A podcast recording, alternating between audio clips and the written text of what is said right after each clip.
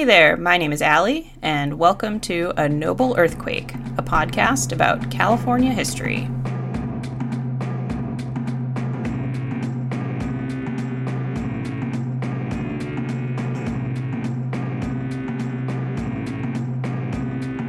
This is the sound of the Los Gatos Creek, a 24 mile stream running from the Santa Cruz Mountains through to the Guadalupe River in downtown San Jose.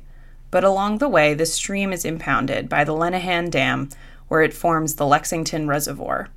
This man made lake, which at capacity holds 19,044 acre feet of water, do not ask me to convert that to gallons. Just know it's a lot of water. It is the second largest reservoir in the Santa Clara Valley Water District, and beneath its waves lie the remains of two towns that were flooded by the need for more water in the valley. I used to volunteer and work at the Waterworks Museum in Boston.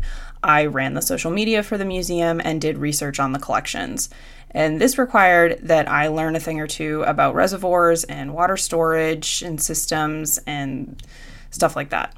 So I went down that rabbit hole, learning as much as I could about the water storage systems in Massachusetts, how Boston gets its water, where it comes from, all of that madness.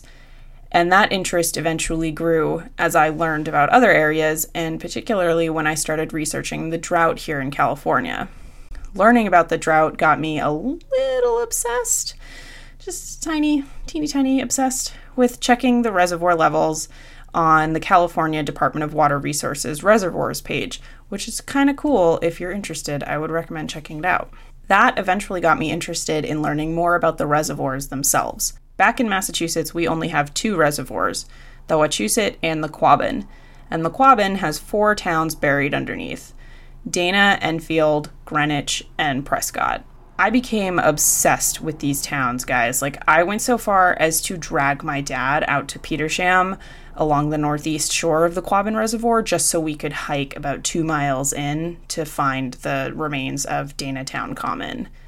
And then I made him spend an entire day in the muggy, humid, grassy forest finding like walls and the remains of cars. It was it was pretty cool and kind of trippy. And kudos to the Girl Scouts who did their like highest level of Girl Scout that you can attain. I don't know what it is because I didn't make it past a junior, but some Girl Scouts did their like big project uh, about the town and they put up like all these cool plaques telling you like what the buildings used to be and pictures of what they used to be like.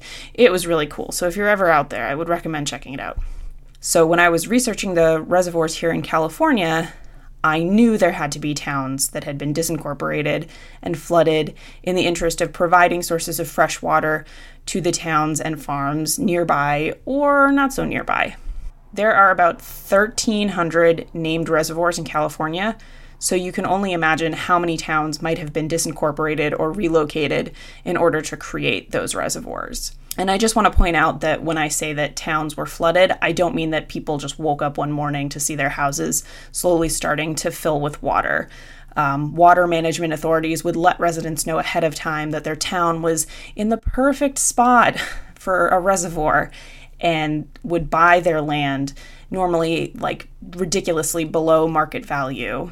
And a lot of people would choose to stay um, until the very last minute because, you know, it's their house, it's their land, it's where they grew up. They don't want to leave. Uh, but in general, people were given plenty of time to pack up and restart their lives elsewhere. If you drive on Highway 17 through Los Gatos, you can see the Lexington Reservoir on either side of the highway. But before the highway and the reservoirs and even the railroad, there were two towns in this area Lexington and Alma.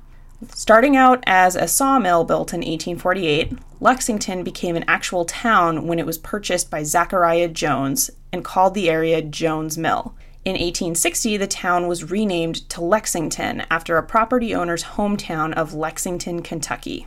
The sawmill, which took advantage of the booming lumber business in the Santa Cruz Mountains, was the first in Santa Clara County. The town eventually became a stop on the stagecoach route between Los Gatos and Santa Cruz, and with stagecoaches eventually came booze.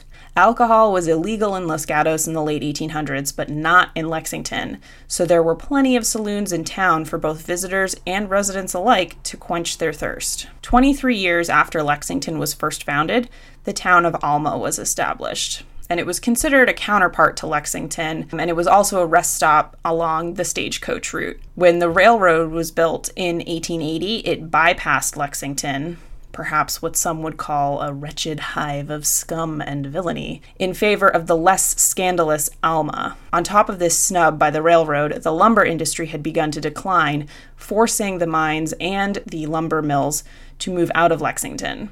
It was at this point that the town of Lexington began to decline, Eventually, its post office was even transferred to Alma. But Alma didn't survive much longer. There were major storms in the 1940s that damaged the railroad tracks leading into town, forcing people to begin using Highway 17, which completely bypassed Alma. Eventually, both towns faded away, leaving behind traces of their existence. In what used to be Alma, there's a bridge that once co- crossed the Los Gatos Creek, stamped 1926. And if the water in the reservoir gets low enough, you can see that bridge. There's a lot of pictures out uh, from the most recent drought when the reservoir got extremely low, and you can see photos of that bridge. Eventually, the expansion of the orchard industry in Santa Clara necessitated additional water supplies, and the sites of Lexington and Alma were chosen as the perfect place to create a reservoir. The Los Gatos Creek ran right through the little valley, allowing for the impounding of the stream to create a man made lake that would sustain the agricultural business.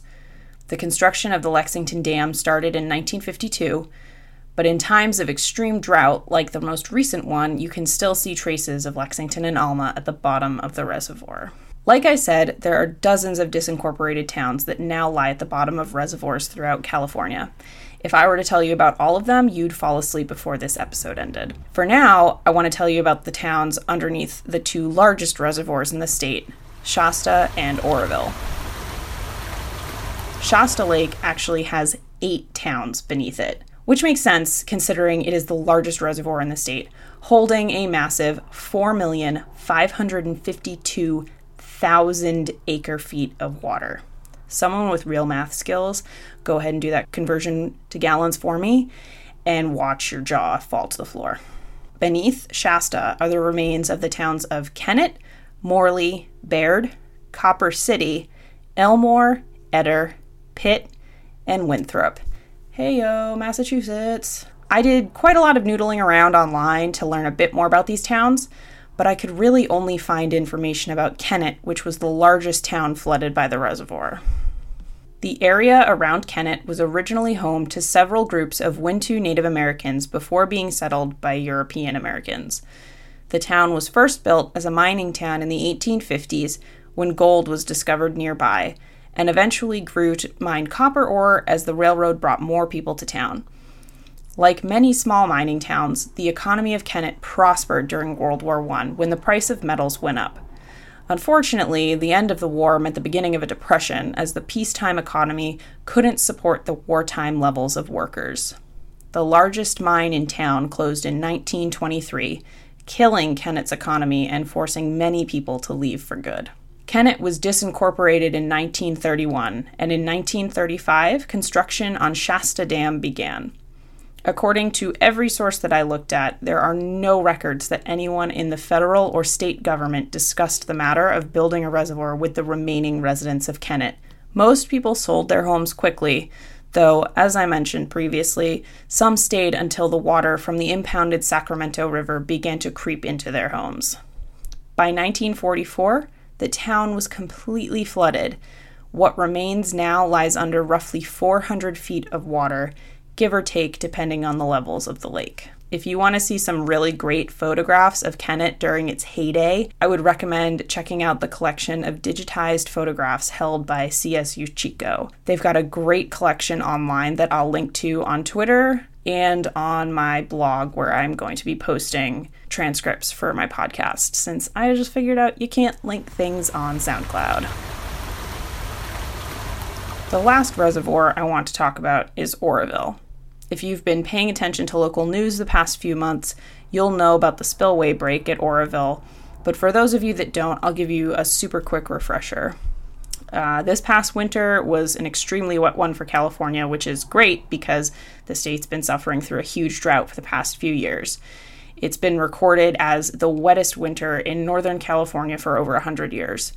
But because of all the rain and snowmelt, the spillway at Lake Oroville needed to be opened to relieve pressure on the dam wall. Uh, but after even more rain, the rate of the flow along the spillway went up to 50,000 cubic feet of water per second, and a hole started opening up in the concrete spillway. And of course, because of how much water was still pouring into the lake, there was no choice but to keep using the damaged spillway, which only made the hole worse. And a few days later, the emergency spillway had to get activated, but that's literally just this earthen spillway it isn't concrete and it hasn't been used since the dam was finished in the 1960s. So, between the use of the two spillways, all of the debris and dirt is causing issues in the Feather River below.